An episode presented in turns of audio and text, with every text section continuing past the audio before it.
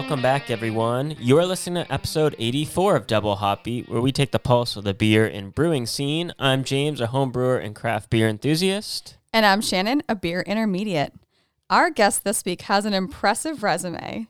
He is a brew your own instructor, has a Master of Science in Brewing Science and Operations, is a veteran, a pilot, and a home brewer. Welcome, Chris, from 2 1 Left Brewing. Hey guys, thanks for having me. Yeah, thanks for coming on. We appreciate it. How could we not with a resume like that? Well, you give me just a little bit too much credit. I'm on my way to having a master's degree. I'm almost there. Another uh, year. Or so. Okay, well, you're taking the initiative, and that's all that matters. No, exactly. And I just want to say thank you for your service, being a veteran. That's one of the draws that drew us to your profile. In addition to being a home brewer, I just can't thank you enough for your service that you've done and continue to do as a veteran. Thank awesome. you. Thank you for the support. Yeah. Okay. Well, that being said, why don't we jump right into how did you get into homebrewing? What's your deal? Oh, honestly, it's not going to sound as exciting as uh, as you might believe. I think it was 2012. I was in Pensacola, Florida. That's where I was stationed at the time, and I had nothing to do on the weekend. And I was driving around town, and there was I honestly forget the shop, and it was like brew your own beer, and I was like, well, that sounds like something fun to do on a Saturday to kill some time. So I, I walked in and I said, uh, I, I want to start, and you know, got me set up with everything, you know, all all partial mash, you know, steeping grains, extract kit, and I went home that day and I, and I started, and then uh, a couple weeks later, I moved and lost all of the, everything I had just bought, which wasn't a Oh, big no. deal. 'cause Oh, it no. it was it wasn't much. Well, okay, maybe it was maybe it was a couple months because I do remember. I think I had like one or two batches before I moved. So yeah, it obviously would have been a couple weeks, more than just a couple weeks. But yeah, and then had I was in one place. I moved to Alabama and lived there for three years, and actually did no brewing because I lost everything. And then same thing happened when I, I moved out to Utah, and I was like waiting for trying to figure out something to do in a new city on a on a Saturday, and I happened to see happened to see another homebrew shop, and I was like, oh yeah, I should do that again. so I started early 2012, and then had like a three year break, and then restarted in 2015. Since then, it's been it's been it's been fun. but both times, I just stumbled onto the shops and was like, oh, well, this this seems right up my alley, so let's give it a shot. Now, did you just pick a kit or did they kind of guide you and you were kind of like, I'm new at this. What can I brew? And they're like, here you go, try this. Yeah, both of those shops had like pre-made recipe kits, so you could just go in and you know they always had them in like little boxes, so you could go down the aisle and see like IPAs or Mhm. amber ales or you know whatever kind of sparked your fancy, and they'd have I, I honestly would just pick them from the name and be like, well, I want an IPA and I like the name of that one, so let's let's do it. Sounds like what I do sometimes. So, how has that evolved into now? Of what size batches are you brewing? What's your equipment like? What are you working on now? So I've done a little bit of everything. So starting out, you know, extract brewing on the stove, and in Utah that was fun because especially in the winter, I would just pour it into the you know the fermenting bucket and set it outside and let it cool down, and that worked well. Probably not the greatest. Uh, now that I have some knowledge, probably not the greatest practice, but it never turned out bad. So I guess I got lucky. But yeah, so then after that, I think maybe a year after I started, so 2016, I jumped to all grain brewing and got a got a propane burner Mhm. and in you know the little fifty dollar or not fifty dollars but the little Walmart tiny tables they're rated for 50 pounds and I just got two of them and I would move things around you know to use gravity so you know I'd put the burner on top of the table then the pot and then I'd fill that up and heat the water and then I'd pour that into you know the igloo cooler do the all grain and then you know it was just a cheap three tier system that you know I'd I'd load up uh, you know 150 pounds of propane burner and boiling water on a table rated for 50 pounds I feel like you need to go rate that. Like, go to Walmart's website and be like, this table says it's rated for 50 pounds, but really, it can hold this. really, I've done this, and but I wouldn't Yeah. recommend it. Uh, did you have any yeah. spills with that, or did you pretty much you were able to control it the whole situation? Yeah, no, no spills, no spills, nothing, nothing dangerous. You know, no creaking. You know, I was always watching out for. You Mhm. know, is this table going to collapse on me? And it never did. I still have, I actually still have those tables, and I use them to to bottle bottle my beers on now. Uh, but yeah, your no, it was. worth. yeah, exactly. They're they're kind of getting there. I've been across the country a couple times, so the. but yeah, so then after that, I did that for another couple years, and then when I moved away from Utah in 2018, one of the guys that I was in a homebrew club with was selling his three-tier welded wheeled brewery stand that had you know two burners on one side you know the bottom one and then the top one and then on the other side it was a mid tier and that was for the mash tun and so he he was changing he was moving to all electric because he didn't want to be outside and i was moving away from utah. So i was like well i'll, I'll, buy it off you. So i bought that and, and it came with 15 gallon kettle. so then that meant you know beforehand i was always doing strictly five gallon batches. And then i bought that brewery sculpture and, and that ended up being you know 10 gallon batches. So I, I bumped up how much i was brewing and and it's been with what i have now i never would have expected where i got how i got here. I never set out to have you know a 15 gallon electric system in the garage but that's kind of where we mm-hmm. ended up.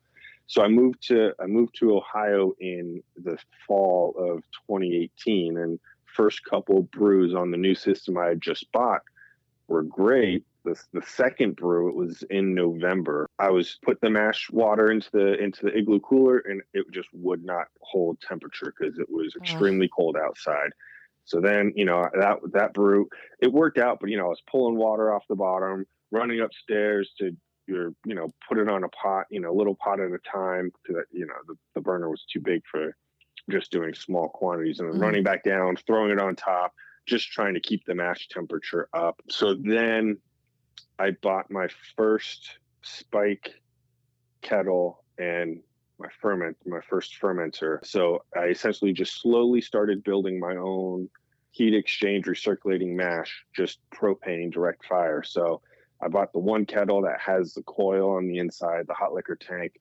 and and I used that and I got rid of the igloo cooler and took my old hot liquor tank, which was a 15 gallon kettle as well, and just made that into a mash tun. And that worked for me for a good year as well. And and it and it probably would have it would have kept working. But my boil kettle had one of the little exterior sight glasses, to, you know, for volume marking. And every so often it would boil out of that tube and it would just spill everywhere. And so Oh. that was that was that was me like, ah, I don't want to have to deal with this. So Right. then I bought the the second I bought the boil kettle from Spike and I was like, okay, well now I have two spikes kettles, one on top of the other and in in a in a stainless steel kettle for the mash. And I worked with that for a year. And so I, I slowly built it every year because then I was recirculating uh, you know, recirculating the mash to keep the temperature because that's why I need it is just so it would maintain temperature. And then I got the boil kettle and again, it, it probably would have been fine, but I I came home. I was overseas for a couple months, and then when I came home, it was midsummer, and I said to myself, "You know what? I'm tired of being outside in the summer watching." Because with the propane, it's it's not automatic. Like you can't just set. I mean, they probably make these controllers out there that'll kick the the burner on and off Mhm. just like electric. But I didn't have any of that. So I was constantly regulating the flow of the propane, regulating the flow of the, the wort through the recirculation just to maintain Mhm. temperature. And I was I was just watching all of the different temperature probes and just doing all of the adjustments myself and just kind of figuring it out. And I said, you know, I'm I'm I'm, I'm done standing in the summer heat next to a propane burner. So then I bought the Spike Mash Tun but at the same time, I sent my first two kettles back to Spike and had them weld in the, the ports for the, the heating element. So I was like, okay, I'm just going to switch to switch to electric. By this point, it, it wasn't that much of a, an expense because I'd bought two of the kettles already and I had already bought the third and now I was just adding ports and buying the electric control panel. So it's, it's not the branded spike one, but it's the exact same one that they that they source Mhm. out. So it was it's it's been great and now I'm brewing in a garage. I have the you know the spike trio system. The logos don't match. I have one of the new logos, two of the old logos. It's fine. Whatever works. But, it doesn't fine. matter. That seems that seems to really annoy some homebrewers where they're like, man, like I I want the new logo, or some like want the original logo, and it's like it's the same kettle, kettle, and they're just like making a big deal about the sticker. And it's like, do you really want a sticker? Just go get a sticker and put it on. No, exactly. And and some days I'm like, ah, darn it, but not enough to to to buy all new kettles Yeah, all over again. Definitely not. So now I'm in I'm in the garage, and that's nice. yeah. Summer summer brew days in the garage. I'm in the shade. Everything's electric, so I can just set the mash temperature and it adjusts and it maintains the temperature perfectly. I you know I could set it usually even when I'm like doing cleaning cycles, I'll just set everything up and while it's cleaning and cycling through with the pumps, I mean I'll go have dinner and come back an hour later and be like, okay, start disassembling. Get a lawn chair Um, out, have a beer. Yeah. Exactly. the only bad part is winter brew days hmm probably now the worst just because I have to have the garage open. I don't have the steam condenser lid. I should probably get one. Then I could keep the garage door closed, but I don't. So I just I have to have the garage door open. And um, yeah, the winter winter ones can can be can be a challenge uh, just because it gets it gets cold sometimes. Yeah. Just Not- dress not like for the kid, for- the kid yeah. from uh, Christmas Story. Just dress like that, and you'll be great. yeah, yeah, exactly. As long as you don't I- have to I touch have- anything. Yeah. Yeah, so I have I I've been trying different little propane side heaters and I don't know, I might just get one of the, the big ones that you can hang up on the ceiling and just stand under it. Yeah. Uh, but that that's maybe that's maybe for next winter. I think we're through the worst of it. And I only Knock on wood. yeah, I only had two brew days that were pretty cold this year. Most of the time, it was I, I got lucky and it was chilly, but it wasn't like 40 degrees outside. It was you know high 50s, which was still kind of chilly, but not not bad. Yeah, so it sounds like you've pretty much tried the whole gambit of going from extract to all grain to also going from propane to all electric and just finding what really works for you, especially moving from different states and trying to figure out what's going to work in my space. Also, what did I learn from the previous location and equipment on why do I want to waste my time when I just want to make beer? Exactly. Yeah. About the time I had already bought my boil kettle is when they started coming out with like the all-in-one systems. And some days I'm like, man, I should have just I should have just stopped then and gone that route.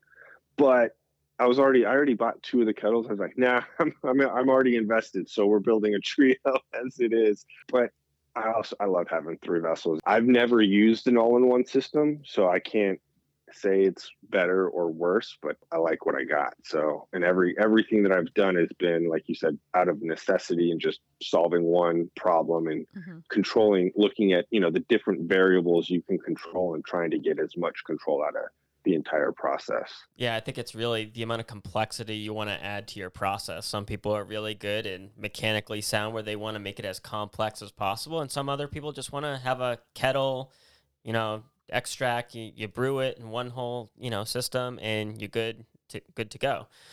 So, from your learning experiences, how did that kind of attribute to you becoming a brew your own instructor? Can you kind of walk us through that process and what it's like to be a brew instructor? So what we do at the brewery is it's more of like an event. So it's all it's all partial mash brewing. So when we when we get a group in, we, you know, I, I ask them first thing, I'm like, any brewing experience? Do you mm-hmm. want to have brewing experience? And then I'm I'm telling them everything we're doing, you can do at home. You know, we have steam powered brew kettles. You know, we have a boiler and that produces steam and, and circulates around the outside of the kettle. And I don't know why we have that, but in my head, I think it's more liability so we don't have to have we don't have any open fires you know direct fire near any customers. We don't have to have fire suppression out in the brewery space around the kettles because everything's powered by the boiler. Yeah, I think Um, re- reducing risk is probably a, a smart smart call, and also sim- trying to simplify the process to the part that's really sexy that people want to you know add the ingredients or they want to do the, you know, they don't want to clean a kettle for, you know, hours like home brewers have to do. Yeah, so I I actually found it on Facebook in one of the homebrew clubs uh, that is in Dayton. One of the guys posted on there like they're they're always looking for brewers. It's it's a completely weekend only thing, so it's only we only do it Saturdays, Sundays. There's Oh. there's about five of us, so we always just kind of split up the different weekends throughout the month because everyone has everyone has day jobs, so it's more more of just kind of you know brewing beer and, and getting paid to brew beer and, and teach people partial mash brewing and then we do all the cleanup so uh, Awesome. that's yeah it's i always like to make the joke i get paid to stand around and make beer with you guys i get to drink beer and talk about beer and then i don't have to take the beer home and drink it you guys get to do that So- So how do they divide up the beer? One like obviously it ferments. Do you keep it there to ferment and then bottle or can it up and give it out, or how does that? How does the end process work after the day's yeah over? so whoever books the group like we don't we don't merge multiple groups so Gotcha. i- if you booked an appointment on Saturday at noon to brew an amber ale, whoever you brought with you, you could bring whoever you wanted, but it would be y'all's beer. So so they they'll come for the brew day. Probably two and a half to three hours. My process that I go through with, and, and every uh, every one of the guys that do this kind of does it a little bit differently. But I get us started, the steeping grains going, and then measure out everything for the rest of the brew day. And then about the time we're done with that, the extracts measured out, the hops are measured out. Then about that time, you know, we've talked about what the extract is and, you know, taste testing a bunch of the different grains, the extract. About that time, the steeping grain's done. So we pull that out and we throw the extract in, get that all stirred up. And then I take everyone on a tour of the actual big production brew house. And about the time that's when I kick the boiler on. So we're not worried about it boiling while we're steeping the grains or or on the tour because I don't turn the boiler on until we're halfway through the tour and we're not so that way we're not in a rush and then we kind of stand in the back and I let people walk up onto the big production brew deck where from there you can see through some glass into the into the brewery uh, behind the bar uh, and wave at people because the only people that get to go on a tour of of the production space is the people that are brewing. So we don't we don't do any sort of other tours. So I like to let people you know feel important and kind of wave at people. And then Yeah. I was everyone I walk up to get my beer and I was like, how do they get to go on a tour? Like, well, you, have, you have to brew with us. Yeah. Come come and come and brew with us and come on the tour. By the time we're done with the tour, we're getting close to the boil, so we come back, add the hops, and then transfer to a bucket. Uh, and then we have we have two different rooms, ale room and a lager room. Obviously, uh, we do a lot more ales. I like to make the joke while we're on the tour that everything we're doing on the brew your own side happens on the, the production side, except they just have fancier steel, and we have two different rooms that ha- just have wall mounted AC units to keep the rooms at different temperature. So it's it's not pretty, but it gets the job done. And which brewery is this at again? So it's Eudora Brewing Company in uh, Kettering, Ohio. Okay, just in case anyone's interested. Absolutely. cool. What's the most commonly asked question on the tour? When can I drink the beer? I think actually think our the most common question I get is why is the canning machine so small? That's awesome. That's a question I would never think to ask. Why is the canning machine so small?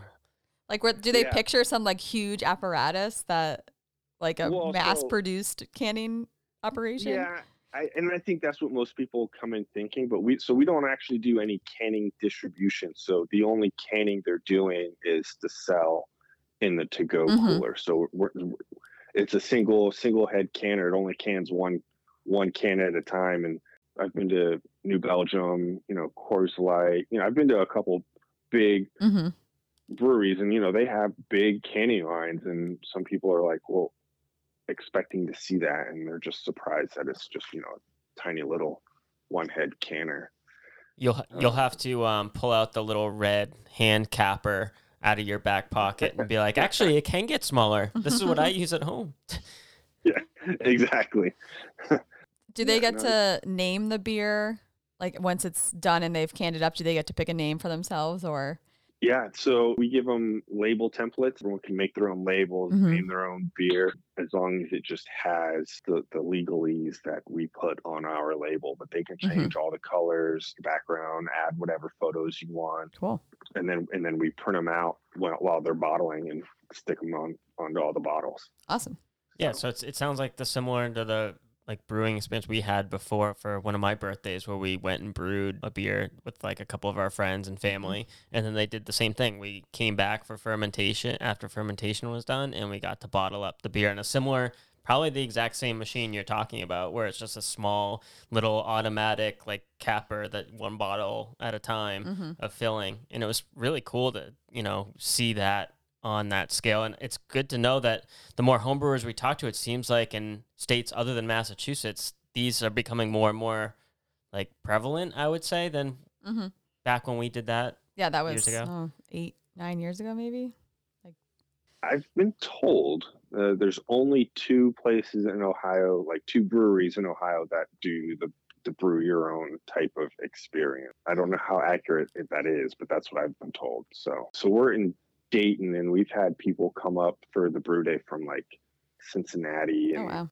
Covington, Kentucky, which is right Mhm. across the river from Cincinnati. Like, I, there's been people that have driven a couple hours to get here. Okay. Well, that sounds, I mean, that sounds like a lot of fun. I kind of want to do one of those again. But so, kind of changing gears a little bit, you have been pretty successful when it comes to competitions. So, can you talk a little bit about how you decided to start entering competitions? What beers do you typically enter? competitions are the worst. no, I'm just kidding. No, um, so it came out of necessity of I- don't want to drink ten gallons of my beer. Yep. Nowadays, kind of make about eight gallons finished, like packaged amount, and that lets me bottle up about a case, maybe two cases if it's something I think is going to be really good. But then I still have a fairly full keg to go down onto my kegerator. That's where I drink it. So then the you know I have bottles to share, bottles to send off to competitions, but then I still have beer on tap.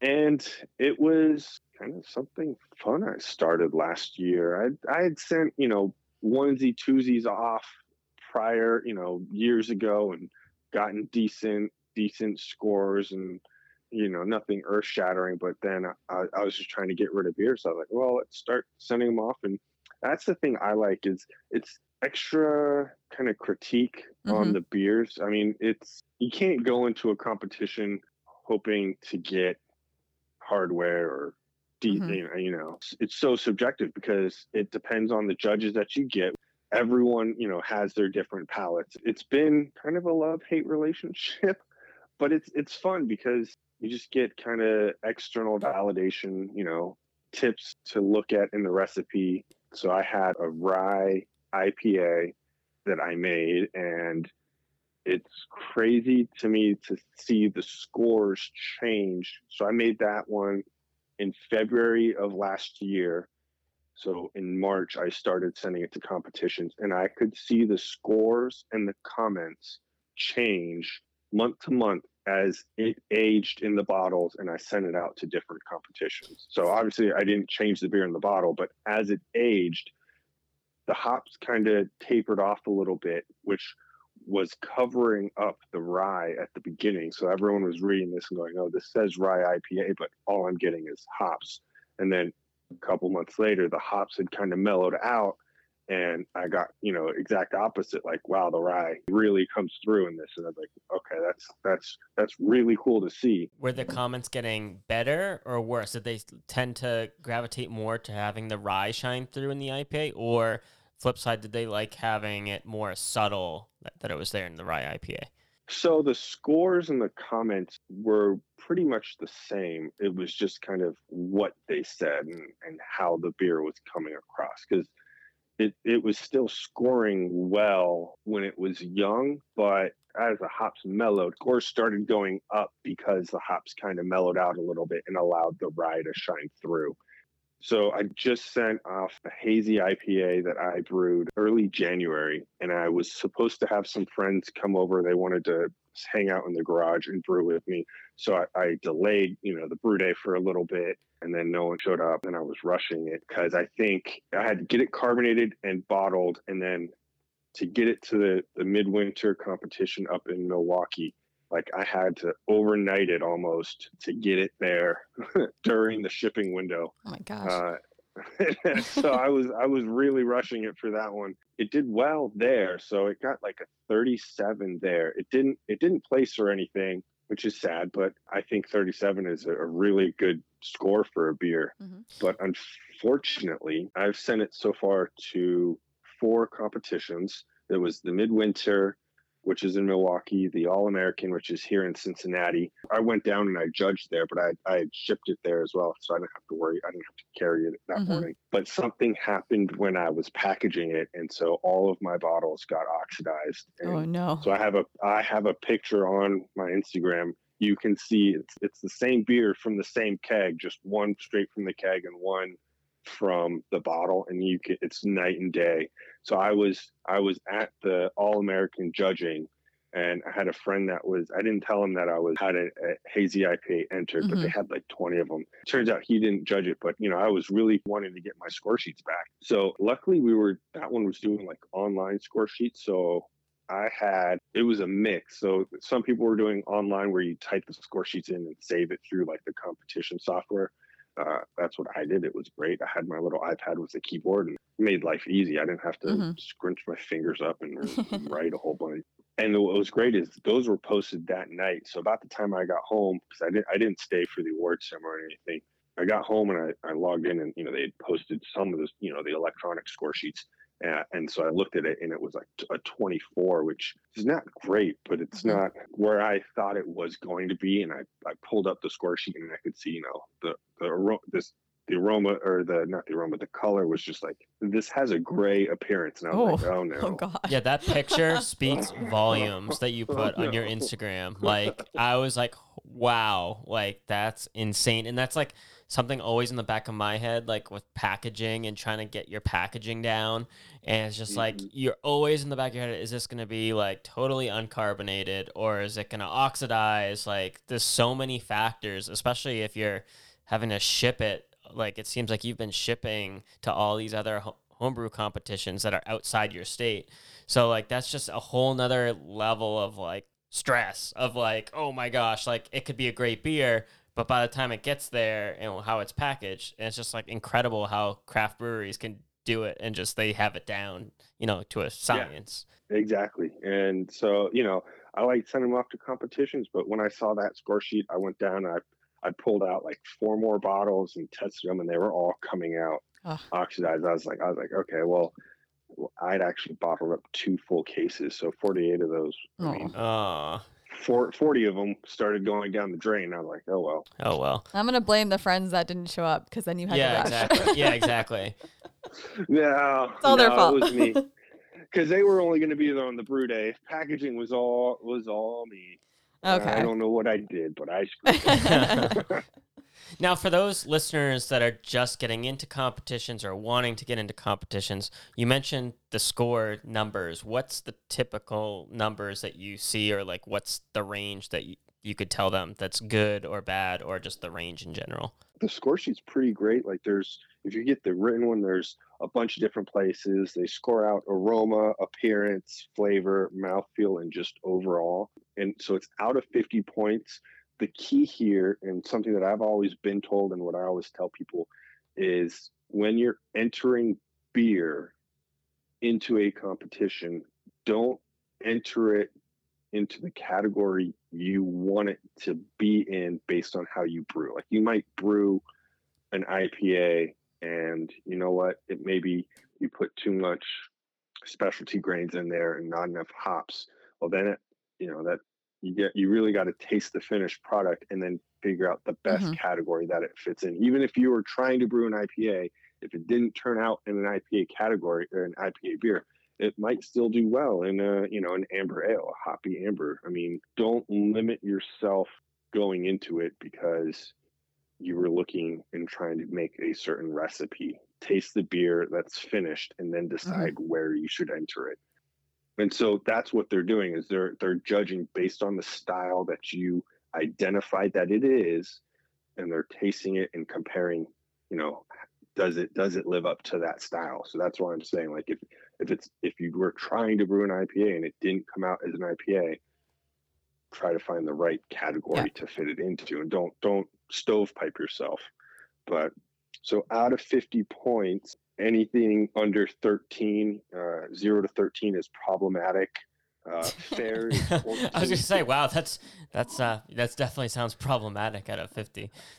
I've never seen anything score in that realm. I think you have to uh, have a really bad beer. I so, mean, how did your oxidized beer that gray? You said what twenty four? You said twenty four.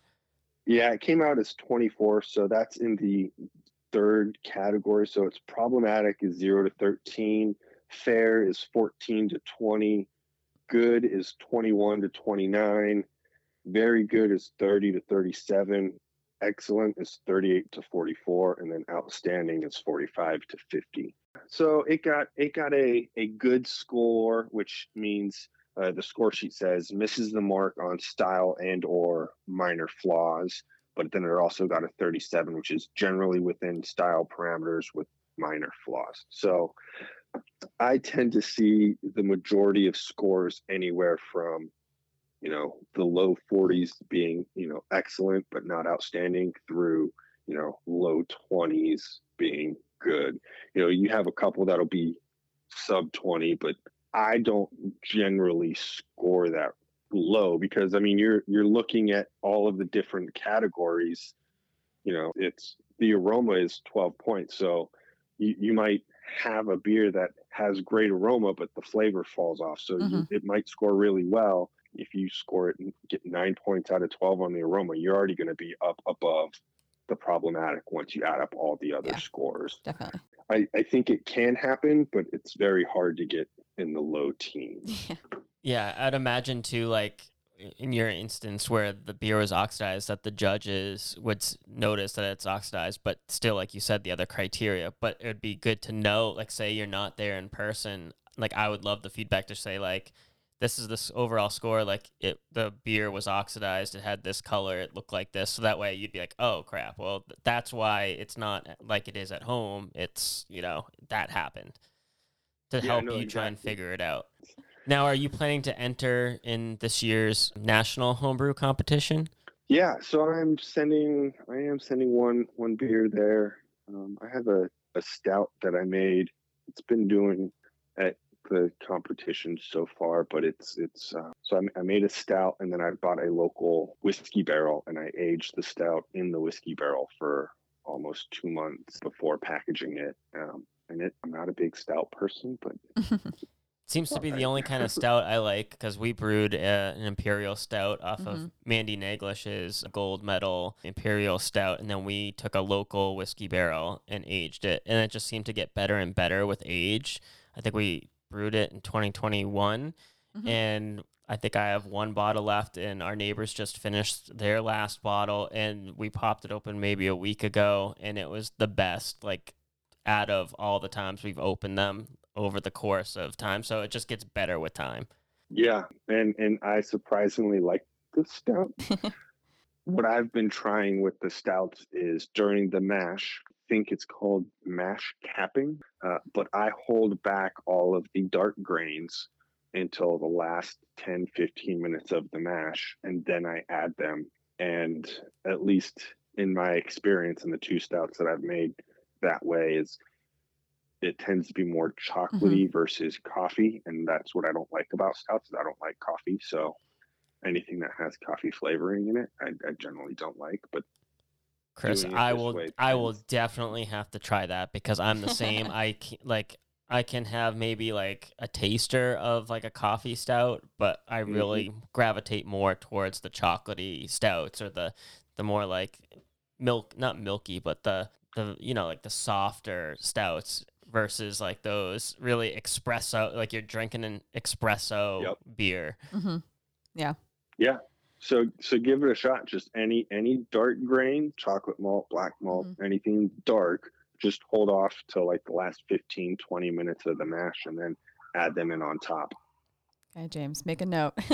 I am Um, right now. I'm making my notes. so I know you've mentioned a couple times your Instagram and the pictures of the oxidized beer, so people can find you at Two One Left Brewing. Can you talk a little bit about where'd that come from and what's the inspiration for your logo? So I went to college in Arizona. That's where I learned to fly, and I got my private pilot's license. So the runway that I learned to fly on in Prescott, Arizona, it was two one left. So that it's I'm, mm-hmm. I just kind of named after that runway because I had a I, you know I learned to fly on that runway. But how runways work and how runway numberings work is the number is the the compass bearing of that runway, and so two one that means you add a zero at the end that that runway heading was two out of 360 that's kind of northwestern facing but that's the compass heading. And so the other side so it's two one left on one side and then three right on the other. And so when you have parallel runways left is on the left and right is on the right that's why you know you, you get clearance lane on the right run the correct runway. Um, but then when you flip it you know two one left on one side is if you're coming from the other way is three right. Mm-hmm. um, so that's just kind of just gee whiz gee whiz knowledge for you. So you add a, Fun you add a zero you add a zero to three right it would be 30 so the compass direction you know if you take 180 degrees and you add 30 degrees now you're at 210 which is 2 1 or you know started out at 3 gotcha. the logo is supposed to just kind of be a runway kind of kind of a 3d rendering of a runway and kind of the the numbering 2 1 is kind of what it would look like while flying Cool. So if you're in the Ohio area and you're looking for a good flight, you know, make sure you go check out Chris, the pilot. Right? No pun intended on that one. That's a really cool. I don't think we've really talked to anyone that's been inspired by you know runways and being a pilot before, so that's great. Let's do a rapid, rapid sour. Like, what what would be the top three things that you would tell Shannon when she's making a s- sour? do a kettle sour because personally i don't so sour is made by introducing bacteria to, to lower the ph post fermentation if you're entering bacteria if you're fermenting in a bucket you could then infect that bucket going forward Mhm. whereas if you do a kettle sour that bacteria is in the boil kettle and then you boil it so you're not getting bacteria into any hoses fittings gaskets it's all contained and then Mhm. it's killed. Uh, that's what i would do. Uh, and then go look at the little good belly probiotics. Oh, you can you can you can get a you can get a quart of that. It's lactobacillus. It's the same thing you would buy you know from white labs or Wyeast or you know the the lacto pitches. It's the same bacteria but you get a lot more of it for a lot cheaper. Okay. i've only done three and two of them turned out pretty well i had an infection that did not turn out well um, and then for the kettle sour, once you're done mashing, bring it up to a boil temperature first, then chill it back down to about 90 to 100 degrees. Throw in the probiotics, the good belly, and then you have to maintain that 90 to 100 degrees for two days. Okay, So that's good to, to know. you kind of have to, Two you kind of have to have, Woo. Yeah, you you don't want to do this on a propane system. yeah, good, yeah. good luck with that, Shannon. That's, I mean, my goal this year is to brew a sour, so That I'm trying like to take good- all of the input I can get, and then I'll put it all on a big list and figure out what I want to do. That's what I'm. That's my plan. Kettle sour on Okay. electric system. and Pro, uh, little good belly probiotics. probiotics. Little Yeah. belly Okay. probiotics. It's awesome. Okay, okay. I got them on my You can- list. I got, Okay. Well, thank you for that advice. I'm I'm really trying to like I said, curate a lot of opinions so I can make James's life life less miserable when I do it. Yeah, I have not even I have not even tried post fermentation like or mixed fermentation Mhm.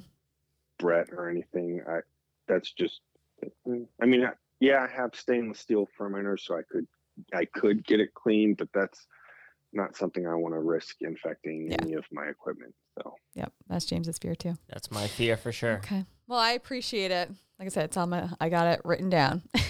okay. Well, before we wrap up, is there anything you want to plug for our listeners? just my Instagram channel.